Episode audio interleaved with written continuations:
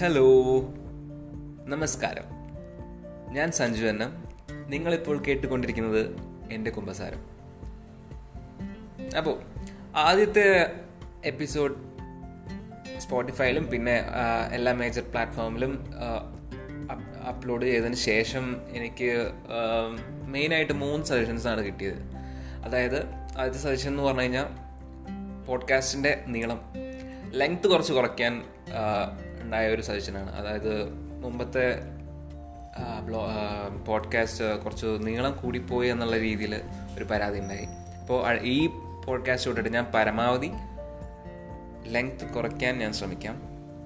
പിന്നെ രണ്ടാമത്തെ സജഷൻ എന്ന് പറഞ്ഞു കഴിഞ്ഞാൽ എന്റെ സംസാരത്തിന്റെ ശൈലിയിൽ കുറച്ച് മിസ്റ്റേക്ക് ഒക്കെ കയറി വരുന്നുണ്ടെന്ന് കേട്ടു അപ്പോൾ ഞാൻ അതും ഒഴിവാക്കാൻ ശ്രമിക്കാം. മൂന്നാമത്തെ കാര്യം എന്ന് പറഞ്ഞു കഴിഞ്ഞാൽ റിപ്പീറ്റഡ് ആയിട്ടുള്ള കുറച്ച് വേർഡ്സ് ലൈക്ക് ഒബ്വിയസ്ലി പിന്നെ സൗണ്ട്സ് തിങ്കിങ് സൗണ്ട്സ് ആ എന്ന് പറഞ്ഞാൽ അങ്ങനത്തെ കുറേ സൗണ്ട്സ് ഒക്കെ കയറി വരുന്ന റിപ്പീറ്റഡ് ആയിട്ട് കയറി വരുന്നുണ്ട് എന്നുള്ള ഒരു സജഷൻ ഉണ്ടായി. അതും ഞാൻ എന്റെ കഴി എനിക്ക് കഴിയാവുന്നതിലപ്പുറം ഞാൻ തിരുത്താൻ ശ്രമിക്കാം. ഓക്കെ അപ്പോൾ ഒട്ടും സമയം കളയുന്നില്ല ഞാൻ. അപ്പോൾ നമ്മുടെ ഇന്നത്തെ ടോപ്പിക് എന്ന് പറഞ്ഞാൽ ബി യുണീക്ക് യുണീക്ക് എന്ന് പറഞ്ഞാൽ നമ്മൾ നമ്മളാകുക. നമ്മളൊക്കെ ചെറുപ്പത്തിൽ നമ്മുടെ ടീച്ചർമാരും പിന്നെ നമ്മുടെ അടുത്തവരും എല്ലാവരും ചോദിച്ചിട്ടുണ്ടാവും വലുതാകുമ്പോൾ കുട്ടിക്ക് ആരാവണം? അങ്ങനെ ഇതുവരെ ആരും ചോദിച്ച് ചോദിച്ച് കേൾക്കാത്തതായിട്ട് ഇതുവരെ ആരും ഉണ്ടാവില്ല.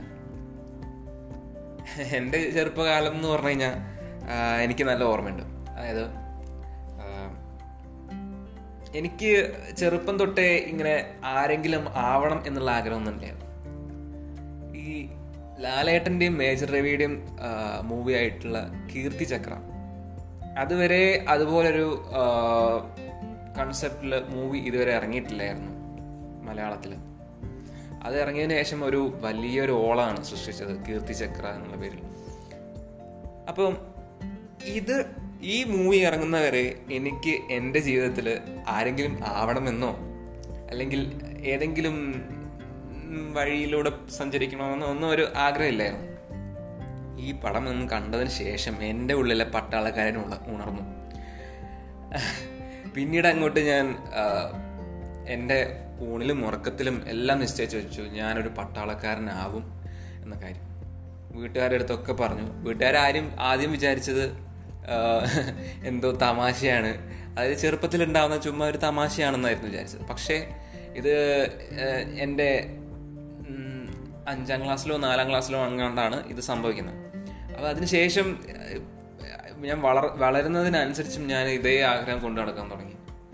അപ്പോൾ അച്ഛനും അമ്മയ്ക്കും ഒരു ഒരു ഒരു ചെറിയൊരു പേടി വന്നു. കാരണം ആകെയുള്ളത് ഒറ്റ മോനാണ്. ഈ ഒറ്റ മോൻ കൂടി പട്ടാളത്തിലോട്ട് തിരിഞ്ഞു പോയി കഴിഞ്ഞാൽ എന്തായിരിക്കും അവസ്ഥ എന്നുള്ള രീതിയിൽ ചെറിയൊരു ഭയം വരാൻ തുടങ്ങി. അപ്പോഴാണ് അച്ഛൻ എന്റെ എന്റെ അടുത്ത് വന്നിട്ട് ചെറുതായിട്ടൊന്ന് ബ്രെയിൻ വാഷ് ചെയ്യാൻ ശ്രമിക്കുന്നത്. അച്ഛന്റെ അടുത്ത് പറഞ്ഞു ഈ പട്ടാളം എന്നുള്ള കാര്യമൊക്കെ നല്ലതൊക്കെയാണ് സാമൂഹ്യ സേവനമൊക്കെയാണ്. പക്ഷേ അതിനേക്കാളും നല്ല ഒരു സാമൂഹിക സേവനം എന്ന് പറഞ്ഞു കഴിഞ്ഞാൽ അതിനേക്കാളും നല്ലതെന്ന് പറയുന്നില്ല. അച്ഛനെ അച്ഛനെ എന്നെ ബ്രെയിൻ വാഷ് ചെയ്യാൻ വേണ്ടി മാത്രം പറയുന്നത് അല്ലാണ്ട് ഈ പട്ടാളക്കാരുടെ അടുത്ത് ഒഫെൻസീവായിട്ടോ അല്ല അങ്ങനെയൊന്നും സംസാരിക്കുന്നതല്ല. അപ്പം അച്ഛൻ പറഞ്ഞു സാമൂഹിക സേവനം എന്നുള്ള രീതിയിൽ പലതരത്തിലുള്ള പലതരത്തിലുള്ള എന്താ പറയുക ഓക്യുപ്പേഷൻസും ഓപ്പർച്യൂണിറ്റീസും എല്ലാം ഈ നാട്ടിലുണ്ട്. എന്തിനാണ് ഈ പട്ടാളത്തിലോട്ട് പോകുന്നത്? കുറച്ച് റിസ്ക് ആണെന്നുള്ള രീതിയിൽ അങ്ങനെ കുറേ സംസാരിച്ചു. എന്നെ എന്നെ എന്റെ ബ്രെയിൻ വാഷ് ചെയ്തു. അങ്ങനെ ഞാൻ കുറച്ച് കാലം ടീച്ചറായ കൊള്ളാം എന്നുള്ള രീതിയിൽ എനിക്കൊരു ആഗ്രഹം ഉണ്ടായിരുന്നു. ടീച്ചർ എന്ന് പറഞ്ഞാൽ ടീച്ചിങ് എന്ന് പറഞ്ഞ പ്രൊഫഷൻ കുറച്ച് അറിവ് പകർന്നു കൊടുക്കുന്ന ഒരു പ്രൊഫഷനാണല്ലോ അപ്പം ആ ഒരു സ്ട്രീമിലോട്ട് പോയാൽ കൊള്ളാം എന്നുള്ള രീതിയിലായി. പിന്നീട് അങ്ങോട്ട് എനിക്കൊരു ലാപ്ടോപ്പ് കിട്ടി. ലാപ്ടോപ്പ് കിട്ടി വീട്ടിലൊരു നെറ്റ് കണക്ഷൻ ഉണ്ടായി. അങ്ങനെ ഞാൻ കുറേ ഐ ടി മേഖലയിലോട്ട് സഞ്ചരിച്ചു ഞാൻ. ഐ ടി മേഖല എന്ന് പറഞ്ഞു കഴിഞ്ഞാൽ ലൈക്ക് എന്താ പറയുക ഡിസൈൻ പക്ക ക്ലിയർ ആയിട്ടുള്ള I T മേഖലയില്ല. Like online designing graphics designing അങ്ങനെയുള്ള ചെറിയ ചെറിയ സംഭവങ്ങളൊക്കെ നോക്കി പഠിക്കാൻ തുടങ്ങി. Editing video editing visual effects അങ്ങനെയുള്ള കാര്യങ്ങളൊക്കെ സ്വയം യൂട്യൂബും പിന്നെ മറ്റുള്ള വെബ്സൈറ്റൊക്കെ നോക്കി പഠിക്കാൻ തുടങ്ങി. ചെറിയ ചെറിയ രീതിയിലെല്ലാം ചെയ്തിട്ട് എന്റെ സ്വന്തം ഒരു പേജ് ക്രിയേറ്റ് ചെയ്തു വൈബ്രന്റ് ഡിസൈൻസ് എന്ന് പറഞ്ഞിട്ട്. അതിൽ ഞാൻ അപ്ലോഡ് ചെയ്യാൻ തുടങ്ങി. മാത്രമല്ല ചെറിയ ഈ ലോക്കലായിട്ടുള്ള കുറച്ച് വർക്ക്സൊക്കെ കിട്ടാൻ തുടങ്ങി. അവർക്കൊക്കെ ചെയ്തു കൊടുക്കാനും തുടങ്ങി. അങ്ങനെ ഞാൻ അപ്പം ഞാൻ മനസ്സിലുറപ്പിച്ചു. ഓക്കെ ശരി. ഞാനൊരു ഗ്രാഫിക്സ് ഡിസൈനർ ആവാം എന്നുള്ള രീതിയിൽ എന്റെ മനസ്സിലുറപ്പിച്ചു. പിന്നെയാണ് പ്ലസ് വണ്ണിലെത്തിയപ്പോഴാണ് എനിക്ക് ബയോമാത്സ് എന്ന കോഴ്സ് സെലക്ട് ചെയ്യാൻ ഉള്ള ഓപ്ഷൻ കിട്ടുന്നത്. അപ്പോൾ ഈ ബയോമാത്സ് എന്ന് പറഞ്ഞ കോഴ്സിന്റെ പ്രത്യേകത എന്തെന്ന് വെച്ചാൽ ഏത് ഏത് ദിശയിലോട്ടും തിരിയാൻ പറ്റുന്ന ഒരു ഓപ്ഷനായിരുന്നു ബയോമാത്സ്. അതും പറഞ്ഞിട്ടാണ് എന്നെ ചേർത്തിയത്. അപ്പോൾ അതിനുശേഷം ഈ ഗ്രാഫിക്സ് ഡിസൈനിങ്ങിനെ കൊണ്ട് ഒരു ഉപകാരം ഇല്ല ഉണ്ടാവും എന്നുള്ള ഒരു അവസ്ഥയിൽ എത്തിയപ്പോഴാണ് ഞാൻ ഡോക്ടർ ആയാലോ എം ബി ബി എസിന് ഒരു ട്രൈ ചെയ്താലോ എന്നുള്ളൊരു ആഗ്രഹത്തിലെത്തുന്നു അങ്ങനെ ഞാൻ എൻട്രൻസിന് ചേർന്നു. പ്ലസ് ടു കഴിഞ്ഞിട്ട് ക്രാഷ് കോഴ്സിന് ചേർന്നു. ക്രാഷ് കോഴ്സ് കഴിഞ്ഞു. ഒരു കൊല്ലം റിപ്പീറ്റ് ചെയ്തു. നീറ്റ് എഴുതി. കേരള എൻട്രൻസ് എഴുതി കീം എഴുതി. നിർഭാഗ്യവശാൽ എനിക്കിഷ്ടമല്ലാത്ത ബി ഡി എസിന് മാത്രമേ സീറ്റ് കിട്ടിയിട്ടുള്ളൂ. അതുകൊണ്ട് ഞാൻ അതിന് പോയില്ല. നേരെ തിരിച്ച് നേരെ തിരിച്ച് ഞാൻ ഫാം ഡി അല്ലെങ്കിൽ അഗ്രികൾച്ചർ എന്നുള്ള രീ എന്ന് രണ്ട് ഓപ്ഷൻ വെച്ചു. കുറേ അന്വേഷിച്ചു ഫാം ഡീനെയും അഗ്രികൾച്ചറിനെയും പറ്റിയിട്ട് കുറേ അന്വേഷിച്ചു. അവസാനം ഫാം ഡിയിൽ എത്തിപ്പെട്ടു നിർഭാഗ്യവശാൽ. അപ്പോൾ ഇതായിരുന്നു എന്റെ ആഗ്രഹങ്ങളുടെ ഒരു നീണ്ട ലിസ്റ്റ്. അപ്പോൾ ഞാൻ ഇപ്പം ഒന്ന് ആലോചിച്ച് നോക്കി ഞാൻ ആദ്യം തുടങ്ങിയത് ഒരു സോൾജർ ആവാം ആവാം എന്നുള്ള രീതിയിലായിരുന്നു ഞാൻ ആദ്യം തുടങ്ങിയത്. ഇപ്പം എത്തി നിൽക്കുന്നത് ഫാം ഡിയിൽ. ഇനി ഇവിടെ നിന്ന് എങ്ങോട്ടും പോകാനൊരു വഴിയില്ല. വഴിയുണ്ട്. എന്തായാലും ഈ ഫാം ഡി തന്നെയാണ് മെയിൻ മെയിൻ മെയിൻ ബിസിനസ് നമ്മുടെ മെയിൻ ബിസിനസ് എന്ന് പറയാം. അപ്പം ഫാം ഡി തന്നെയാണ് നമ്മുടെ മെയിൻ ബിസിനസ് അപ്പം ഫാം ഡിയും സോൾജറും തമ്മിൽ ഭയങ്കര വ്യത്യാസമുണ്ട്. നല്ല വ്യത്യാസമുണ്ട്. അപ്പോൾ അതാണ്. നമ്മൾ അങ്ങനെ ചെറുപ്പകാലത്തിൽ അങ്ങനെ പലതരത്തിലുള്ള ആഗ്രഹങ്ങൾ ഉണ്ടായി കാണും പക്ഷേ ഒന്ന് നമ്മൾ ചിന്തിച്ചു നോക്കിയേ. നമ്മൾ നമ്മുടെ അടുത്ത് ആരെങ്കിലും വലുതാകുമ്പോൾ ആരാവണം എന്ന് ചോദിക്കുന്ന സമയത്ത് നമ്മളിൽ ആരെങ്കിലും എനിക്കൊരു മനുഷ്യനാവണം എനിക്കൊരു നല്ല നല്ല ഹൃദയത്തിന് ഉടമയാകണം എന്നുള്ള രീതിയിൽ നമ്മൾ ആരെങ്കിലും ചിന്തിച്ചു നോക്കിയിട്ടുണ്ട്? അങ്ങനെ ചിന്തിച്ചിട്ടുണ്ട് എന്നല്ല ഞാൻ പറയുന്നത്. അങ്ങനെ ഞാനും ഇതുവരെ ചിന്തിച്ചു നോക്കിയിട്ടില്ല. ഞാൻ എന്റെ ഒരു തിങ്കിങ്ങിലൂടെ ഞാൻ വിചാരിക്കുന്നത് അങ്ങനെ നമ്മൾ ഓരോരുത്തരും ചിന്തിച്ച് നോക്കിയിട്ടുണ്ടെങ്കിൽ ഈ ലോകം എത്ര സുന്ദരമായതിനെ കുറേയൊക്കെ ഹേറ്റഡ്നെസ് അല്ലെങ്കിൽ ശത്രുത ഈഗോ ഇങ്ങനെയുള്ള കുറേ നെഗറ്റീവ് വൈബ്സ് ആയിട്ടുള്ള കാര്യങ്ങളൊക്കെ അല്പമെങ്കിലും കുറഞ്ഞേനെ. ഇന്ന് നമ്മൾ ആഗ്രഹിക്കുന്നത് വലിയ ആളാവണം. പഠിച്ച ഒരു നിലയിലെത്തണം. ഒബ്വിയസ്ലി അത് തന്നെയാണ് എല്ലാവരുടെയും ആഗ്രഹം. നല്ല ജോലി നേടിയിട്ട് നല്ലോണം സമ്പാദിക്കണം. ഇതുമായിട്ട് ബന്ധപ്പെട്ടതല്ല. എന്റെ ജീവിതത്തിൽ നടന്ന അതായത് ഞാൻ എപ്പോഴും ഞാനിനി എത്ര വലുതായി കഴിഞ്ഞാലും ഏതൊരു നിലയിലെത്തി കഴിഞ്ഞാലും ഞാൻ എപ്പോഴും എപ്പോഴും എപ്പോഴും മറക്കാത്ത ഒരു കാര്യം ഒരു കഥ എന്റെ ജീവിതത്തിൽ നടന്നൊരു കഥ ഞാൻ പറയാം. ഏകദേശം ഏഴാം ക്ലാസ്സിലാണെന്ന് തോന്നുന്നു. ഏഴോ എട്ടോ ആണ്. ക്ലിയർ ആയിട്ട് ക്ലാസ് അത്ര പിടിയില്ല. ഏഴാം ക്ലാസ്സും എട്ടാം ക്ലാസ്സും എങ്ങാണ്ടാണ് അപ്പോൾ ഞങ്ങൾ പഠിക്കുന്ന ദേവഗിരി സി എം എ നമ്മളെ മുമ്പത്തെ എപ്പിസോഡിൽ പറഞ്ഞ Devagiri C M A public സ്കൂളിലായിരുന്നു ആണ് ഞാൻ പഠിച്ചുകൊണ്ടിരിക്കുന്നത് അപ്പോൾ അവിടെ ഞങ്ങൾക്ക് ആഴ്ചയിൽ ഒരിക്കൽ വാല്യൂ എഡ്യൂക്കേഷൻ എന്ന് പറഞ്ഞ പീരീഡ് ഉണ്ടായിരുന്നു. ഒരു മണിക്കൂർ. വാല്യൂ വാല്യൂ എഡ്യൂക്കേഷൻ എന്ന് പറഞ്ഞു കഴിഞ്ഞാൽ മോറൽ സയൻസ് ചില സ്കൂളിൽ മോറൽ സയൻസ് എന്ന് പറയും ചില സ്കൂളിൽ വാല്യൂ എഡ്യൂക്കേഷൻ എന്ന് പറയും.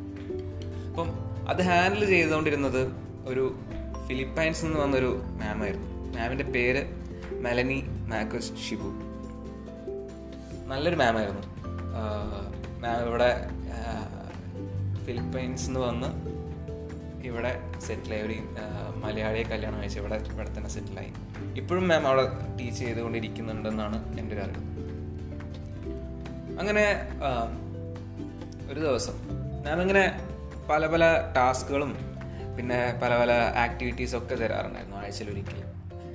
ചിലപ്പോൾ ഞങ്ങളെ ഹോം തിയേറ്ററിൽ ഹോം തിയേറ്റർ റൂമിലുണ്ട് അതായത് ഓഡിയോ വിഷ്വൽ റൂം അവിടെ കൊണ്ടുപോയിട്ട് ഞങ്ങളെ പല രീതിയിലുള്ള പല പല കാര്യങ്ങളൊക്കെ കാണിച്ചു തരുമായിരുന്നു ചിലപ്പോൾ ഞങ്ങൾക്ക് ഫ്രീ ആയിട്ട് മൂവി ഇട്ട് തരുമായിരുന്നു അങ്ങനെ നല്ല വളരെ ഫ്രണ്ട്ലി ആയിട്ടുള്ളൊരു മാമായിരുന്നു അപ്പോൾ ഇങ്ങനെ നിറയെ ടാസ്ക് ഒക്കെ തരാറുണ്ട് മാം പല പല ആക്ടിവിറ്റീസ് പല പല ഗെയിംസ് ഒക്കെ ചെയ്യാ കളിക്കാറൊക്കെ ഉണ്ട്. ഞങ്ങൾ ആ വീക്ക്ലി വൺ ഹവർ അപ്പോൾ ഒരു ദിവസം ഞാൻ ഞങ്ങൾ ഇതേപോലെ ഹോം തിയേറ്ററിൽ കൊണ്ടുപോയി ഓഡിയോ വിഷ്വൽ റൂമിൽ കൊണ്ടുപോയി.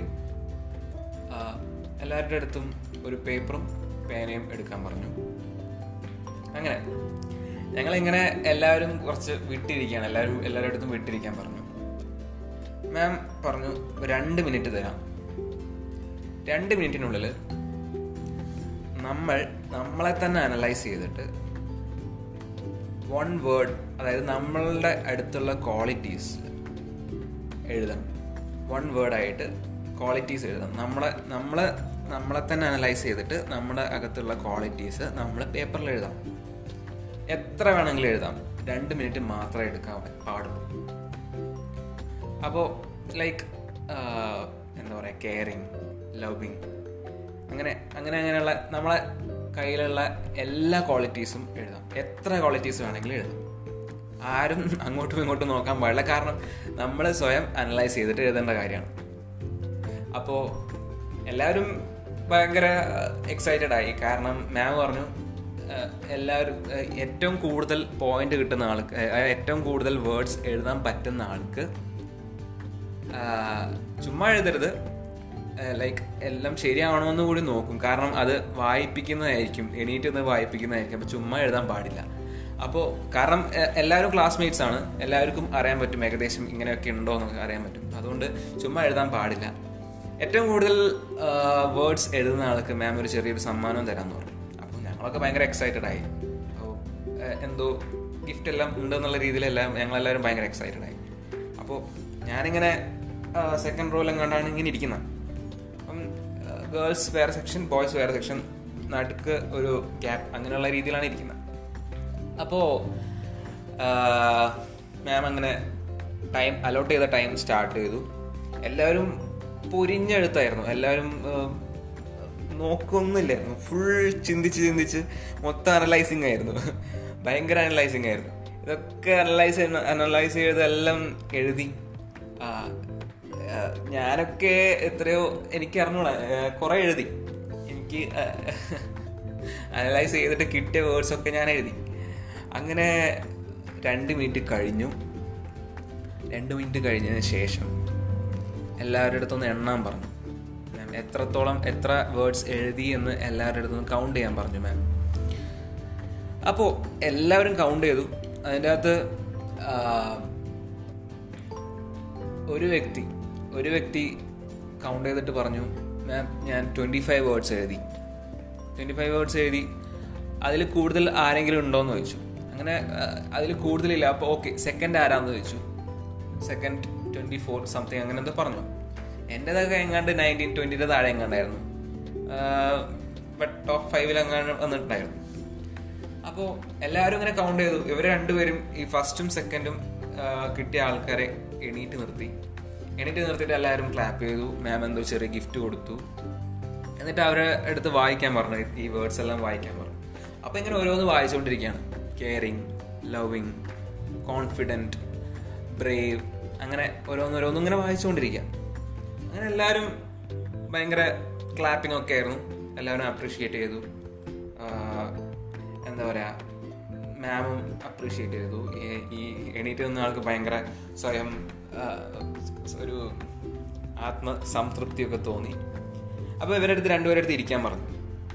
അപ്പം മാം കുറേ കാര്യങ്ങൾ ഇങ്ങനെ പറഞ്ഞു. അപ്പം ഇവിടെ ഇരുന്നു മാം കുറേ കാര്യങ്ങൾ പറഞ്ഞു. അതായത് നമ്മൾ സെൽഫ് അനലൈസ് ചെയ്യേണ്ട നമ്മുടെ കാര്യങ്ങളും നമ്മൾ എപ്പോഴും ചെയ്യേണ്ട ഒരു കാര്യമാണ് സെൽഫ് അനലൈസ് എന്ന് പറയുന്ന സംഭവം. നമ്മൾ എവിടെയൊക്കെയാണ് തളർന്നു പോകുന്നത്?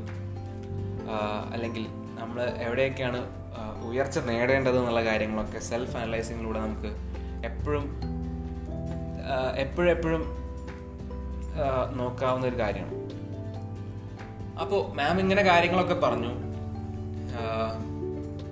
എന്നിട്ട് മാം നിർത്താറായി പീരീഡ് ഈ വൺ അവർ എൻഡ് ചെയ്യാറാവുന്നതിന് കുറച്ച് മുമ്പ് മാം ഒരു കാര്യം കൂടി ചോദിച്ചു.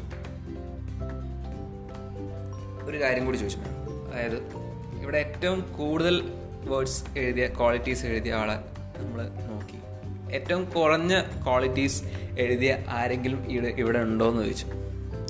അപ്പോൾ നമ്മുടെ കഥാപാത്രം Danny P Joshua. Danny P Joshua അവനെ ഞാൻ എപ്പോഴും ഓർക്കുന്നുണ്ട്. അവന്റെ പേര് എനിക്ക് എപ്പോഴും ഓർക്കുന്നുണ്ട്.